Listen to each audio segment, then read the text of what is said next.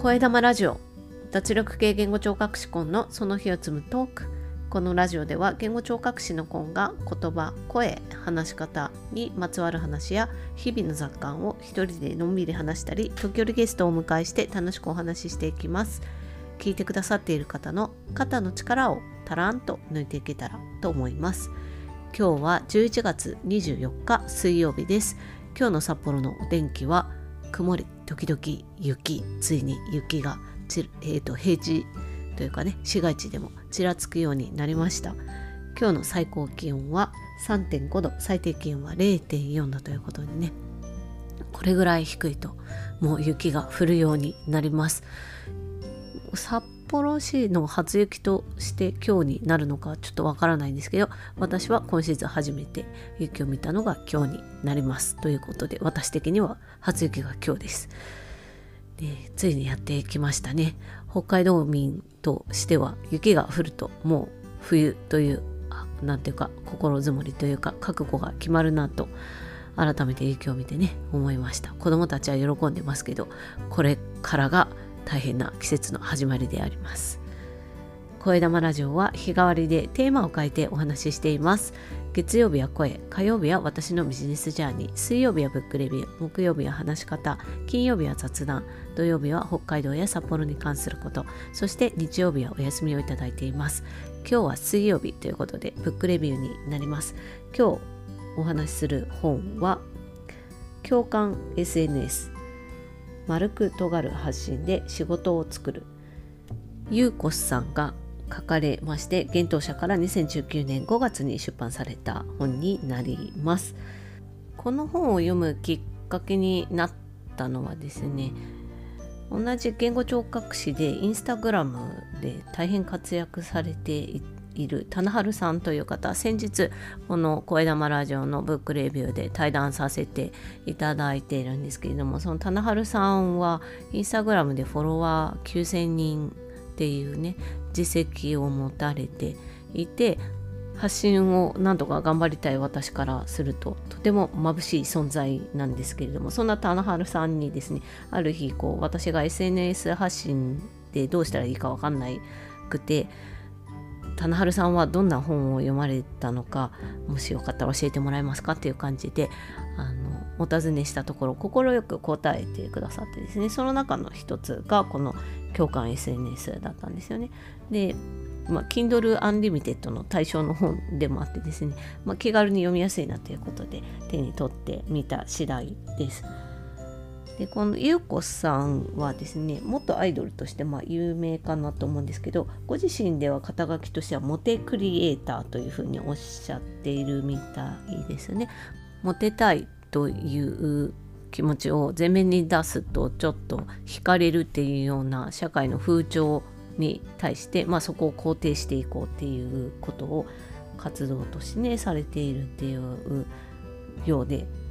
すごい面白いそこからもう面白いなっていうふうに思うんですけれども SNS でといろんな発信をされていく中でどんどんとビジネスを成功されていかれたというご経歴があるそうで SNS は Twitter、Instagram、YouTube、まあ、その他にもたくさんされているかと思うんですけれども全てのフォロワー数合わせると約190万人今いらっしゃるというふうに公式ホームページに書かれております。190万人というと札幌の人口と同じぐらいなので 本当にすごい規模だなと思うんですがスキンケアブランドとか、えーと、ファッションそれからライブ配信者マネジメント事務所を運営するなど非常にいろんなビジネス手掛けてらっしゃって年商が2019年の時点で2億円ということで本当にすごい SNS を通してここまでのビジネスをされたっていうところが本当にすごいなというふうに思います。でそんなゆうこさんは、えっと、元アイドル博多48って読むんでしょうかねあの AKB つながりのグループだと思うんですけどそんなアイドル活動をされていた後にこういう SNS の発信で成功されたっていうまあ、バックグラウンドがあるわけなんですけどやっぱそれって元アイドルとしての知名度があるから成り立っているんではないかなっていう前提でね私はこの本を読んでいったわけですけれども読んでいけばいくほどですね。いやそれはちょっと違うではないかっていうのはまあご本人も否定されてるんですけど そんな知名度だけではうまくいかないと。でまあエピソードとしてフォロワー数はまあ実際多かったけれどもでファンイベント開いてみたら2万人フォロワーいる中で3人しか集まらなかったっていうようなこともね経験として終わりだっていうことで、ま、決して知名度があったりフォロワー数が多いからビジネスとして成り立つっていうことではないんだっていうことをね繰り返し本の中でおっしゃってるんですよね。で自分のやりたいことをビジネスとして発信して成り立たせるには本当に細かくいろんなことを考えて、まあ、要するには戦略ですよねをしっかりと組み立てていかないことには成り立たないっていうことが本読んでるとすごくよく伝わってきます。でゆうこさんがおっしゃるにはやっぱブランディングだったりとかあの発信の戦略ですよねどういう層にどうやって届けるかっていうことをもう本当に細かく考えるそして仕組み作り発信をね継続させていくことが何よりも大事なのでその継続させるための仕組み作りっていうことにもね非常にあの考えられているっていうことが伝わってきますしこれだけのことをされているっていう熱意がねとにかくあの本からもすごく伝わってきますね。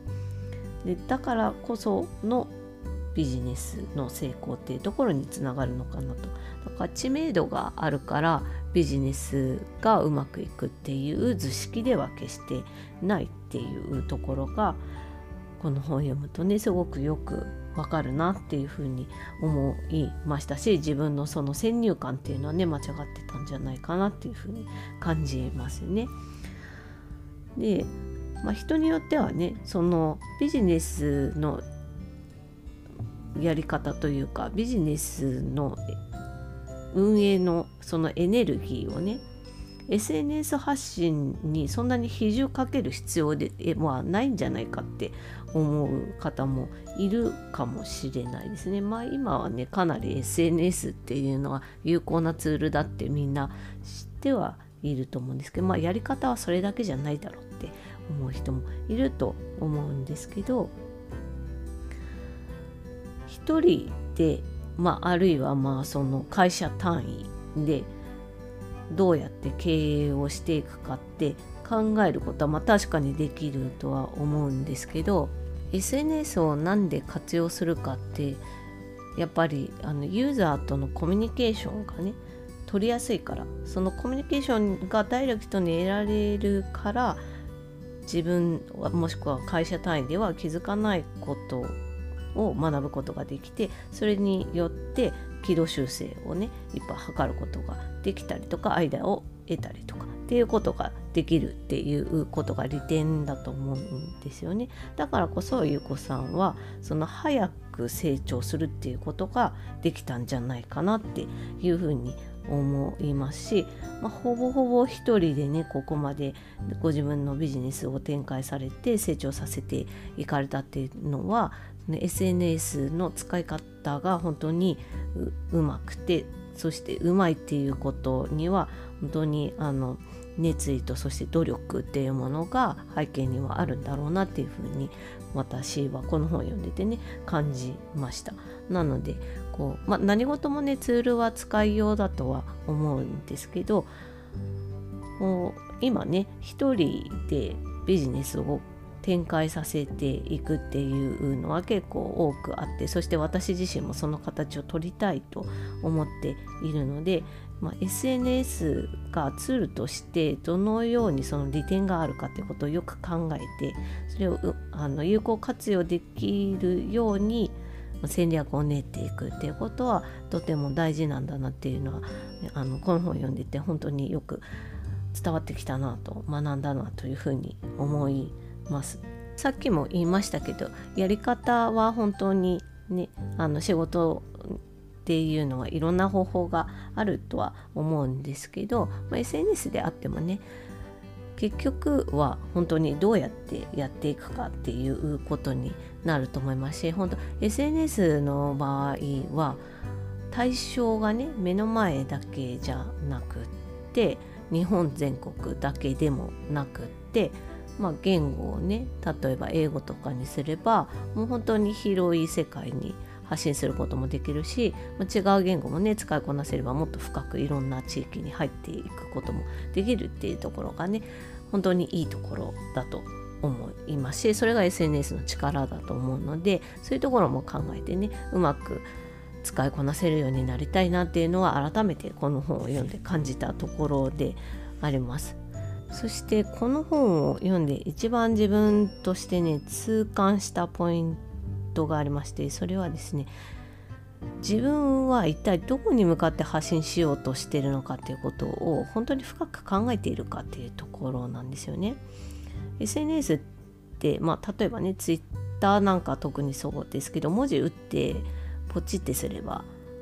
行くわけですよね自分のメッセージがあの広い世界に行ってしまうわ自分の手から離れてしまうということになるんですけどその時私は誰を相手にして発信しているのかっていうことを考えているのか。でまあ私の場合は自分の声の場のアカウントをインスタグラムに1回作って今休止状態にあるんですけどその声の場のインスタグラムで発信する時もペルソナ設定一応考えて対象者は誰かっていうことでね自分なりに考えはしたんですけどそれってどこまでリアルな状態まで自分の中に落とし込んでいるかっていうのねちょっと足りてないなっていうのはこの本を読んですごく痛感してます。しそのペルソナ設定だけじゃなくって自分のキャラクターの設定っていうのもどこまで打ち出せているかっていうところもね考えなくちゃいけないなと思います。自分がどういうもの何者であって何を伝えたいのかっていうところをどういうふうに見せるかっていうのが一番、うん、SNS の発信にとって大事であってでそれをね受け手側の相手の方がどれだけリアルに感じられるかなんじゃないかなって思ったんですよねこの本読んで。なのでそこはね私の課題だなっていうふうにすごく思います。今日の配信を聞いてくださっている皆さんはご自身がねもしあの SNS でビジネスとか何か副業とかで発信しようとされている場合にどこに向かって発信してるかどういうキャラクターとして発信してるかっていうことをどういうふうに捉えられているかもしよかったらコメント欄などでね教えていただけたら嬉しいなというふうに思います。というわけで今日はブックレビューとして共感 SNS 丸く尖る発信で仕事を作る。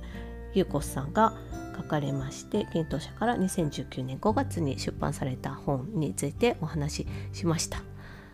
コメントをいただいているんですけどスタンド FM の方にちょっとあのたくさん話しすぎてしまってまた別の日に収録してお返ししたいなと思います。というわけで今日はこの辺で終わりにします。Carpe Diem チャオ